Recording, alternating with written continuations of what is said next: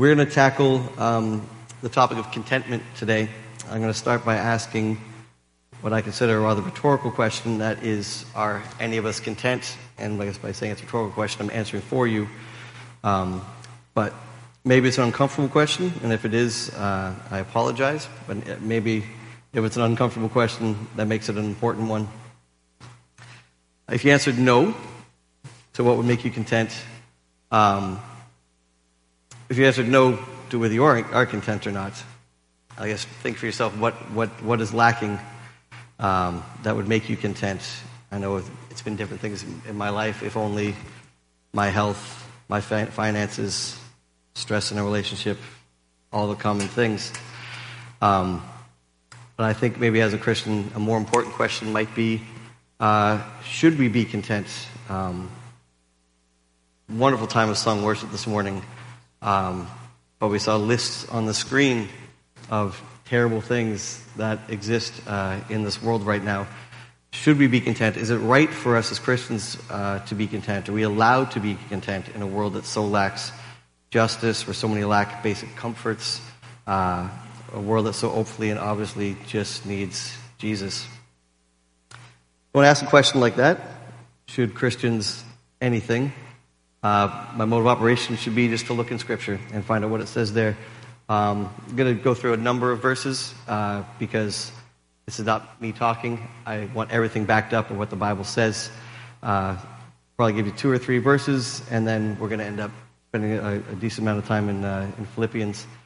Um, so take note of these verses, um, get into them yourselves, and then come back to me and, with uh, better observations of Revelations than mine. Um, we're going to start with uh, Should Christians be content? Uh, 1 Timothy 6 6. But godliness with contentment is great gain. So I think that was easy. Did I move back without help with the feedback? I'll try this. Um, that was easy. I think we got one right off the bat. Uh, if contentment, at least with godliness, is gain, then perhaps it is right for us to be content. Uh, the next verse goes on to say, For we brought nothing into the world, we cannot take anything out of the world. If we have food and clothing, with these we will be content. So, I've decided that it's okay that we're allowed to be content. Um, at least with godliness, a desirable mode for a Christ follower. Um, Paul says that before he goes on to condemn those that would desire worldly riches uh, and all the snares along that path. Um, continues to say, uh, after saying we should be content with godliness, those who desire to be rich and fall into temptation. So those who desire to be rich fall into temptation, into a snare, into many senseless and harmful desires that plunge people into ruin and destruction. For the love of money is the root of all kinds of evils, often misquoted verse. Uh, and it is through this craving that some have wandered away from the faith and pierced themselves with many pangs. I'm going to remind you that our topic is contentment. It's not a poverty gospel, but this is gospel. Um, Paul again, Corinthians 2.10. Please take note. It's not my words. For the sake of Christ then, I am content with weakness, insults, hardships, persecutions, and calamities. When I am weak, then I am strong.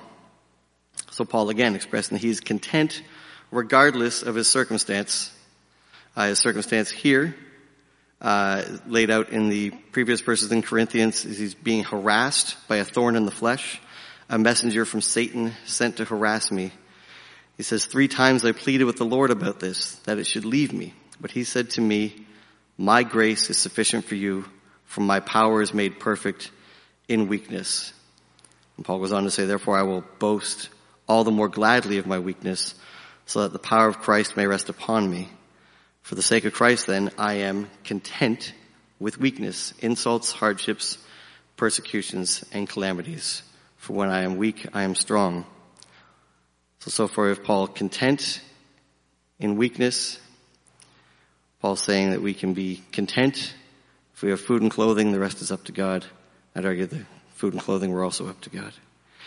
But if we're going to be talking about contentment, I'm going to try to define what we're talking about. Um, I've spent we had a, over through the pandemic, this became a topic of conversation in our men's brunches, which I'll make a plug for right now. I recommend you make it to our men's brunches when they re- resume in the fall.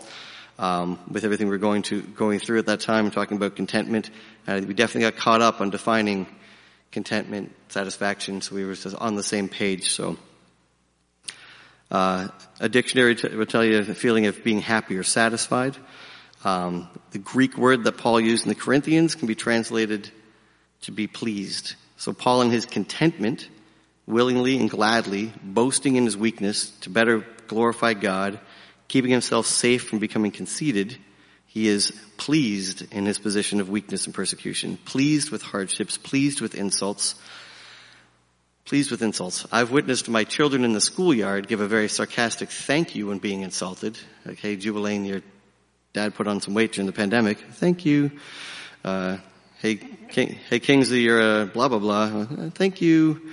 Um, they might be pleased with themselves, but I don't know if they're pleased with being insulted. But, uh, Paul, content in weakness and hardship because of the sufficiency of grace. Content in persecution because he doesn't have to rely on his own strength, but somehow relies on the power of Christ, and in that he is strong and the definition for the word content used in uh, the verse we read from Timothy was a perfect condition of life in which no aid or support is needed. That's the definition I found. A perfect condition of life in which no aid or support is needed. And I think it's interesting, Paul would equate having food and clothing as a perfect condition of life. Well, I guess in fact he doesn't. He equates having food and clothing and godliness being content in that as a perfect condition in life. A, if I have God, then I need nothing. Not only do I, do I need nothing, but it's a gain. I am profiting. I have, if I have food and clothing and God, then I've won. Uh, I'm ahead. Um,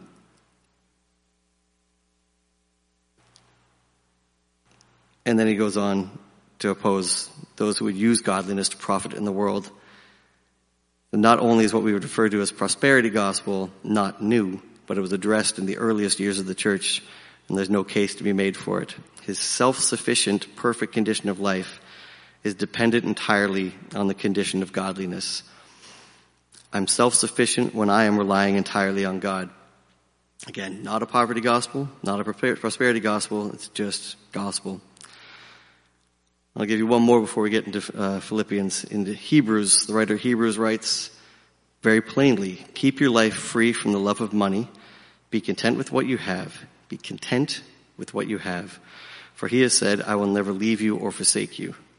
Be content with what you have, for he has said, I will never leave you or forsake you. That's enough for us. So we can confidently say, the Lord is my helper. I will not fear. What can man do to me? So this idea of contentment was not uncommon talk in the early church. They tackled it then. So this is this is what contentment is, and uh, and and this is what it looks like for the Christian. His, his instruction is to be content with what the Lord has provided, not waste our precious time toiling away for worldly gain.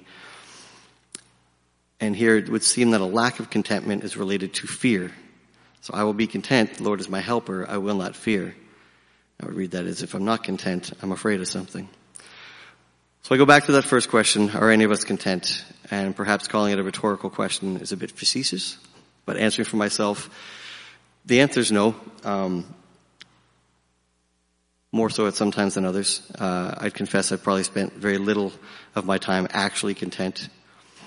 Um, but at least from Paul and what we've read in the New Testament, this seems to read as instruction. So I want to better understand what it, what it is to be to be content.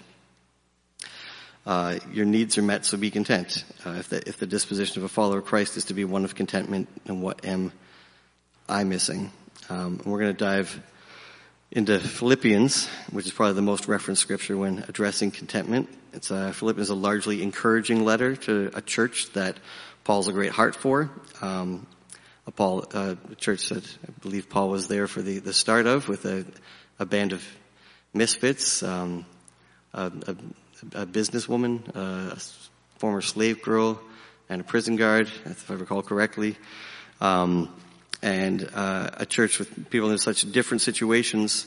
Um, we're just seeking after God. Um, I'm just going to pray quickly before we, we jump into Philippians. Uh, God, thank you for uh, your word, um, and thank you for just entrusting me with a, a, a time to try to express uh, some of what you have in your word. Um, so God is asking for myself and all of us that our ears uh, are, will be open, our hearts are open, and our eyes are on you, because this is you uh, teaching us, God. Um, I believe that uh, this is something that is in your word, so we should we should understand it more. So God, we're just relying on you as we learn more about relying on you. Thank you, God. So Philippians uh, 4, 8 to 13. Again, write that down because I'm not making it up.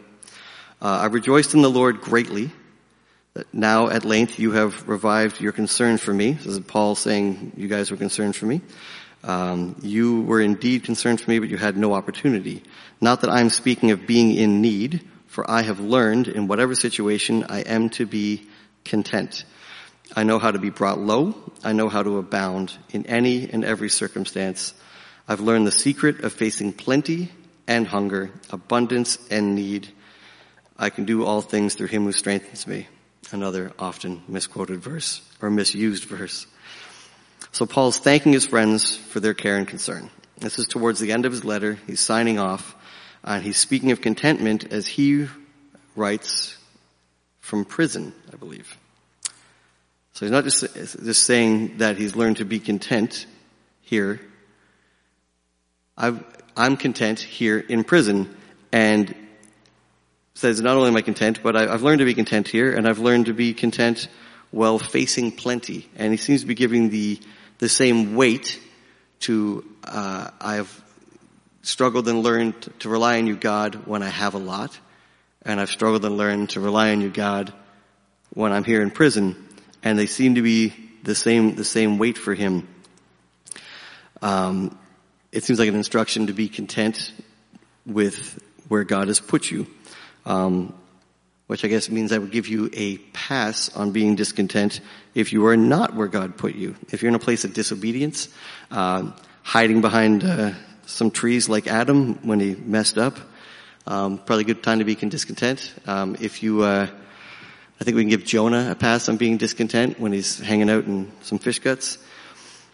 Guys who are not where God wanted them to be, so all means be discontent. Uh, but if you're relying on God, uh, relying on Jesus in obedience,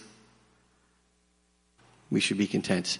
Um, thought comes to mind about Genesis 2, that picture of the garden might be the best picture we have of contentment, of people, two people, relying on God and nothing else. I think that, I think Jesus is the next best picture, the, the only better picture we get. And so those are the things we should be striving towards. The first time I remember even um, touching the topic of contentment was probably 10, 12 years ago. I was probably reading Philippians and I was probably worrying about money. So if you know me, so much has changed. Um, um, but uh, I'm, I'm reminded of when I was part of a youth group a long, long time ago. And the 24 year old youth leader was, um, he was speaking, I think specifically about dating. But as a 24 year old, he was saying, I'd, I'd much rather be a 24 year old right now, in probably 1996, than a 16 year old. He's saying being a 16 year old, when he was a 16 year old in 88, it was easier to be a Christian. Um, and, uh, less distractions. And if he could have seen where we were going, my goodness, um, life was simpler. Uh, there's so much vying for our attention, telling us that we, uh, literally telling us we won't be content until we have this or do this or achieve this. Um, I think of my grandfather who passed away at 101 in 2017, and I often just think about how different his world was from birth to death. The uh, big technological advancement in 1917 was the light switch, the indoor light switch. Um, and then, of course, the amount of hospital equipment he would have been exposed to towards the end of his life would have. Well, I saw a picture of myself uh, online from 2008 holding a flip phone the other day, and uh, I feel like life is twice as fast and loud as it was then. Because again, the competition for attention is like never before. Um, we're bombarded with messages that if you don't have this, don't go to this, don't experience this. You're losing uh, unless the this, the X and that is Jesus. That message is surely wrong. Um, I don't have to explain much of this to you. You live in the world um, as I do. Um, but I was looking into uh, just how much just content is coming out these days. And I thought I knew some of these numbers. Hollywood movies per year now, we are at 700 releases a year. So if you're worried about catching up, take some peace that you can't and you won't. Um, music is a, is one for me, and I, I can get stressed out that I'm not going to hear all of it or touch all of it. So I thought I'd look up that number. Um, we're at about 137 million songs released a year now. And for context, 137 million songs, the average human life is 38 million minutes. Don't stress out. You can't keep up. Is, a, a, a lie telling us to keep up. You can't keep up. Don't worry about it. Um, and it might not be music for you. It might not be music. It might be food blogs, Candy Crush. It's fine. Um, I mean, but like, how often? It's dated, dated, dated already. Candy Crush. Just the world moves fast. Um, but I, how many times I, I catch myself? Hopefully, you're better than me. Just coming out of a fog that I've been staring at my phone for how long and for what? What am I dissatisfied with that has kept me just staring at my phone, going one more video, one more video, whatever it is. Um, the world knows that we're dissatisfied and is gearing things to profit off our bored and frustrated uh, dissatisfaction. So all that to say, we are all seeking contentment. That's fine. Um, and our contentment is important to the Lord. I don't want that to be mistaken with happiness. Our joy, our contentment is important to the Lord because it's in finding sufficiency in the Lord independent of external circumstances. If I ask you, or if you ask me, is Jesus enough? Words more likely be yes. My words will definitely be yes. But do our hearts always agree? I'm not so certain. So perhaps our actions, more than our mind, tell us what our true desire, the true desires of our hearts are. What do I look forward most to after work and obligations? Right now, I'm free from work, so I've got more time to decide what I'm putting my uh, giving my time to and is my default time in the Word or the Lord's work? What am I, what am I filling my time with to make myself content? So for that context, uh, I don't currently have work obligations. I spent a good long time on the creative side of advertising, so perhaps my attacks on the evils of marketing might be a little more pointed than necessary. Um, I've tried to keep that minimized in, in, my, in my, notes here. Um, but I do believe that that distraction um, is not necessarily a cause of our dis- dissatisfaction, but perhaps a product of it. Um, so Paul, back to him, writing about his contentment from prison. He's looking pretty good when I compare to myself on a couch scrolling through videos. Um, probably putting some of us to shame. So something I really appreciate about the Bible is that everyone that we would consider to be a hero of their faith, of the faith, has their faults recorded somewhere in scripture to be reviewed in perpetuity. If you drop the ball or put your foot in your mouth or committed adultery or murdered somebody, um, it's, it's, it's written here, uh, forever. Um, part of the story didn't get skipped, and it helps us with a little perspective on our own flaws and sins. It's helpful for us as it points to God being the great one and not the person. And that being said, I'm humbled when I think about contentment and just the way Paul is just putting it out, writing, writing about contentment from, from prison. But I think there's some hope for us. in verse 11 where he says, not that I'm speaking of being in need, that I've learned in whatever situation that I am to be content. So if that's not our default, that's okay, because it's clearly something to be learned. We don't need to wallow in guilt if the morning that we after, after we accepted Jesus into our hearts, we were forever satisfied in every waking moment. Perhaps that is part of your conversion story and I'd, I'd love to hear it. Um, praise God. So I'm going to go with a little bit of why is God concerned with our contentment? I'd argue simply that that which we are content in, we boast about and we glorify. Um, I've been in some dads groups online through the through the pandemic, most related to music. But I can tell you, if somebody got comfy shoes that they could go to a concert and their back didn't hurt, they posted that in the group. These are these these shoes are great.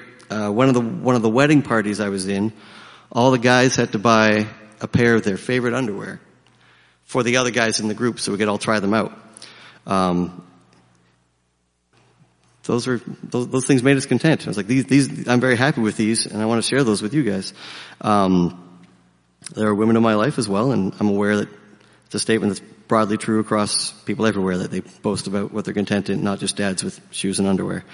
Um, if you want to find out what my kid's favorite TV show is, just like be in the room with them for five minutes because they will tell you um, what's making them happy right now. Because that what we're which we're content in, we boast about and we glorify. Um, I went to a few concerts recently. They're going to come up in conversation for months. I was very happy with them. Um, perhaps more elevated than underpants and cartoons. Uh, John Piper, summarizing the philosophy of the Christian life, put it this way: "So God is most glorified in us when we are most satisfied in Him." And I think that's just saying the same thing, but better. God is most glorified in us when we are most satisfied in Him. God is for us, but before God, before God, God is for us. But before that, God is for His glory. I wrote that one. He's jealous for me and He is zealous for His glory. And I'll prove that with scripture. Uh, Isaiah 48, 9 to 11. For my name's sake, I defy my anger I defer my anger for the sake of my praise. I restrain it for you that I may not cut you off. Behold, I have refined you, but not as silver. I have tried you in the furnace of affliction. For my own sake, for my own sake I do it. For how should my name be profaned? My glory I will not give it to another. So for my name's sake, for the sake of my praise, for my own sake, for my own sake, how should my name be profaned? My glory I will not give to another. God is for his glory God created us for his glory. Bring my sons from afar, my daughters from the end of the earth, every one who is called by my name, who I created for my glory. That's Isaiah as well. The list goes on. I actually have a list on a sheet now of just verses where God is for his own glory. Israel was rescued for his glory, scattered for his glory. Our sins are forgiven for his glory. We have the Holy Spirit given to us for the glory of God. God is zealous for His glory. Jesus said when He answers prayer that God would be glorified. In John He says, whatever you ask in my name, this I will do, that the Father may be glorified in the Son. So if we boast and glorify the source of our contentment, then of course God cares about our contentment with the one condition that our contentment is only found in Him. Satisfied in Christ alone, our lives become a walking testimony and a sermon unto themselves. And I really believe that to be true in my own life, the times that I have been the best witness. And I've not always been the best witness. But the times I have been is when I've been living in a way that made people ask, how can you be like this right now? What is it that makes you this happy guy with all of this? Um, so, you know, why would I dare be so generous when I have little? And generous isn't necessarily money. Time is a very valuable gift. And then I was able to boast in God because my contentment is not my, my circumstance. Then plenty of time, how can you, how can you work at that place? I'm like, well, that place is just a few hours of my day. I don't care about that place. My contentment is God. So if we boast in and glorify the source of our contentment, then of course God cares about our contentment. In Hebrews and Timothy, we talked about gain. Godliness coupled with contentment is gain, finding my sufficiency in God, and only God is the top prize. I don't think God cares if you have nice things. I don't think God cares if you don't have nice things. I think He cares about how faithful you are with what you are trusted with. And I'm certain that He cares about how much you care about your nice things or lack of nice things. I'm certain that He cares about how much you're building your treasures in heaven. There is room for rich Christians. This is not poverty gospel. The Bible also warns how hard it is for the rich man to enter heaven for a reason. So more on gain. Elsewhere in Philippians chapter 3, Paul says, whatever gain I had, I count as a loss for the sake of Christ. Christ is all that matters. Indeed, I count everything at a loss because of the surpassing worth of knowing Christ Jesus my Lord. For his sake I've suffered the loss of all things and count them as rubbish in order that I may gain Christ, be found in him, not having any righteousness of my own that comes from the law, but that which comes through faith in Christ, the righteousness from God that depends on faith, that I may know him and the power of his resurrection and may share in his sufferings, become like him in death, that by any means possible I may attain the resurrection of the dead. So nothing I have or have had or will have can ever compare to what I have in Christ. And as a husband and as a father, that can be hard to communicate or express. There is no external influence, positive or negative, that I can love more than Christ, that is worth more than Christ, that is worthy of impacting our contentment than Christ. Christ alone. So Paul's saying everything but Christ is trash, and he's right. Uh, so then why do we seek approval and satisfaction in a world made of dust and ash? Life is Christ, and death is more Christ. So that's all I want. Life is inhaling and exhaling. Life isn't consuming either. Life is life worthy of Christ. Suffer for Christ and be content in that. Even rejoice in that. I really do want your happiness, but Christ alone needs to be your contentment. And thankfully, my contentment and yours, again, is not dependent on any kind of striving. We're learning, but not striving towards our own righteousness but found in the righteousness of Christ bestowed upon us in verse 9, in the forgiveness accomplished at the cross in verse 10, in the victory completed in the resurrection in verse 10. So I think we've got the why down. The why we need to be content is for God's glory. And then the how. How in my situation can I be content? Thankfully, there's actually very little of us, little for us to do, uh, and learn to be content outside of accepting what Christ has done for us and putting our faith and trust in Him. Uh, in those verses, Paul says back in Philippians, I know how to be brought low. How do we learn that? The brought low he's talking about covers, he covers so much in his letter to the Corinthians where he talks about his imprisonments and his beatings. Um, and I, I, won't read it, just read Second Corinthians. He'll talk about being lost at sea and the sleepless nights. I don't think my low is ever going to match Paul's low. But he says he went through that and learned to be content. We also know that he went through places where everything was looked after and he had to learn to be content. This is like um, some sort of immersion type learning, uh, a schooling where they send you into the situation and uh, and uh, and you have to learn it learn it there. So again, all the situations would believe Paul was content in Christ, knowing in death that he would be even more content, and he's right. If we're not content because of our situation or external circumstances, then what we're saying is Christ is not enough for us, and I will be content if I have Christ and blank. But again, life is Christ, death is more Christ, life is life worthy of Christ. So focusing on the how, if we're content in Christ alone, what does it look like? And I, I guess it would have to look like Paul's. Um, contentment leads to further commitment and a commitment to further obedience, and obedience to a greater love, knowledge, understanding, revelation, and a fervent desire to serve the kingdom and your brothers and sisters in Christ, which I think leads to more contentment, and this keeps on going. Um, I think being forced to slow down, 2020, 21, 2022, we'll see what the fall brings. Uh, forced a lot of people into some introspection into what I call the geography of their circumstances. Um, and I think many have found that they were not satisfied. The number of relationships that I personally know that ended through the pandemic, staggering. Um, the number of people who just I know, even from this church who've moved to different cities, um, different countries. Uh, my kids lost a lot of friends as neighbors decided that they weren't actually happy living in the city. They were just too distracted to know it until now.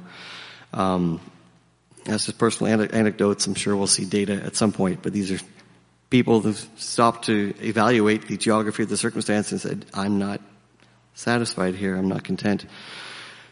Um, so whatever the geography of your circumstances right now, that's the place where you're, to, I believe, to learn to be content. Again, unless you're living in direct disobedience and not where Christ, uh, God has told you to be. Um, I'd warn you uh, that uh, if you're currently in a place of abundance, I think it's better to learn to rely on Him now um, than where that situation might change. Uh, and I think the same is true for the opposite. If you're in a place where you have have little, you'd rather rely on Him, learn to rely on Him now, uh, than find yourself reveling in worldly excess should your situation change. Um, there's a reason that, that, that both these things are hard. Comfort can be dangerous. Not all desires are evil. It's not wrong to desire marriage, good health, health for your family and friends. These are things I, I pray for. Uh, a community of believers to a part of, be a part of, pray for that. Um, it's not evil to pursue success or even entertainment at a measured cost. I have a three-hour bus ride after this. I'm going to probably watch a movie and relax. Um, but what do you do when you're dissatisfied in these things or your lack of these things? Can we be content in Christ when our circumstances are lousy or too much? Um, if we're not content and seek to find the answer as to why, I warn with confidence that the answer is ugly. And just before I try to answer for you why you might be not be completely content, um, I want to be clear that there is room for holy angst, a righteous restlessness, or a healthy ambition. It's okay to want things while still being content in Christ. We should have a holy angst as we're currently, if, if you're currently, li- we are currently living in the wrong place. We look to the day that the earth will shake and God will return and making all things new. That's the place that we belong, you know, in, in, in the garden or just with, with God. That's where we really belong. So there is a, a room for an angst and, um, we've got a, a, new visitor today who's come from a, a place that's, that's really shaken. Um, we know that there is much wrong with the world that we can be, we can have angst about. Um, but we look to the day where every knee will bow and every tongue will confess that He's Lord, and we're living under the promises of God, and we're waiting on promises to be fulfilled. It's okay to have angst about those things. Angst can be a good thing. There are unjust things in the world that deserve and require attention and voice, but that's not really why am I dissatisfied. Why do I so often seem to want or need something more? I think the real answer, and I'm going to, in my mind, perhaps answer for all of us, but I'll only say it as me, is the real answer is I don't trust God enough. My heart doesn't always fully believe what my mouth so often confesses. And if it did, I would worry less. Discontent is a distrust of God and the truth of His Word. I heard a yes, so I'll say it again. Discontent is a distrust of God and the truth of His Word. A failure to believe that everything we need we already have in Christ. Do I really believe that Jesus is enough? I think this is the last bit of scripture I think I'm going to pull out, but Habakkuk 3. Read the whole thing. But 17 to 19, it's not that long.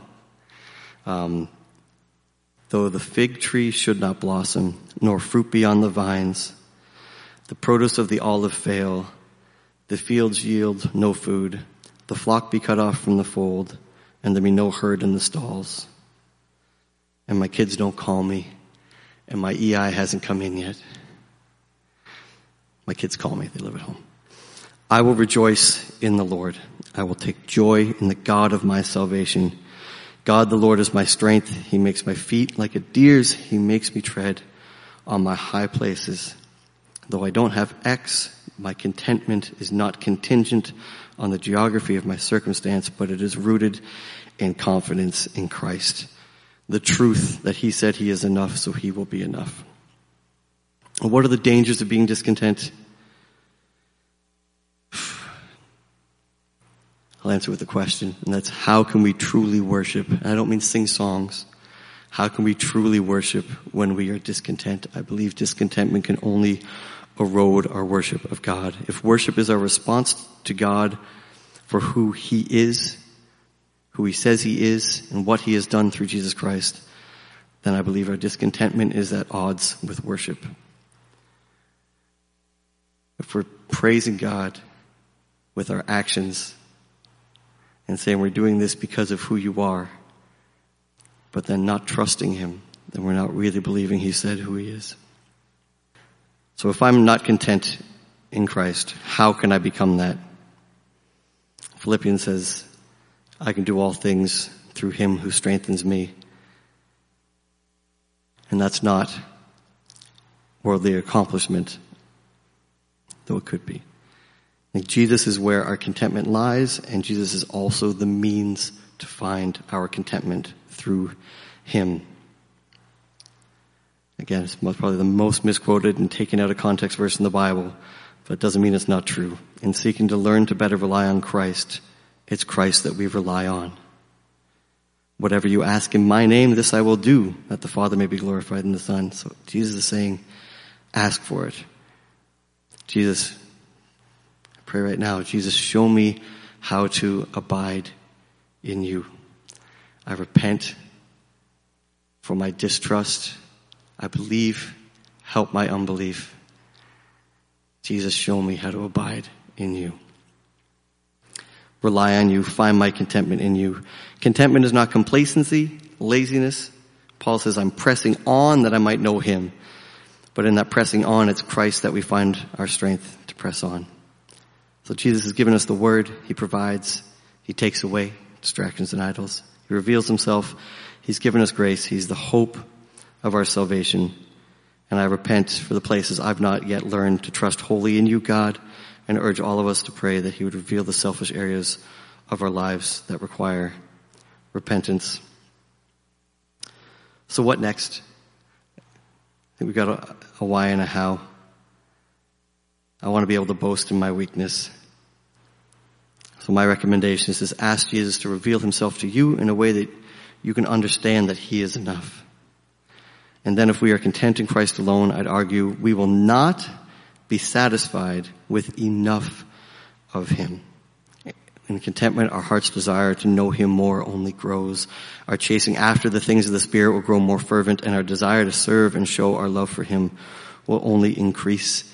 And if not, then there's a holy discontentment as evidence of Christ in you if you're not satisfied. That conviction of the Holy Spirit is evidence that His grace, it's evidence of His grace, so press on. Align yourself with those in your community and allow others to come alongside you. Preach the gospel to yourself. Meditate on Christ's death and resurrection, on forgiveness, justification, adoption, reconciliation, the reality of your place in eternity I say let the place, your place in eternity become the geography of your circumstance. Your adopted child of God be your reality. If our mindset is on eternity, then this moment matters not. So be content. And if not, seek contentment. I think that's where I'm just going to pray and wrap up. God, I invite you to test our hearts. Show us where we may have built a crutch or a life raft and not trusted you fully. Show us the places where we have failed to say Christ is enough, where we've said it but we've not meant it, where we failed to understand that Christ is enough. And God, let us be open about that with you, with ourselves, and with each other. We thank you for community. This is something you've built for us. Places that we can, we can learn strength from each other. And God, we know we're never going to stop learning. And we thank you that we have your word to come back to and come back to and come back to. There's no end to the goodness of your word. Lord God, teach us to be content so we can be just so much more of what you want us to be. Thank you, God.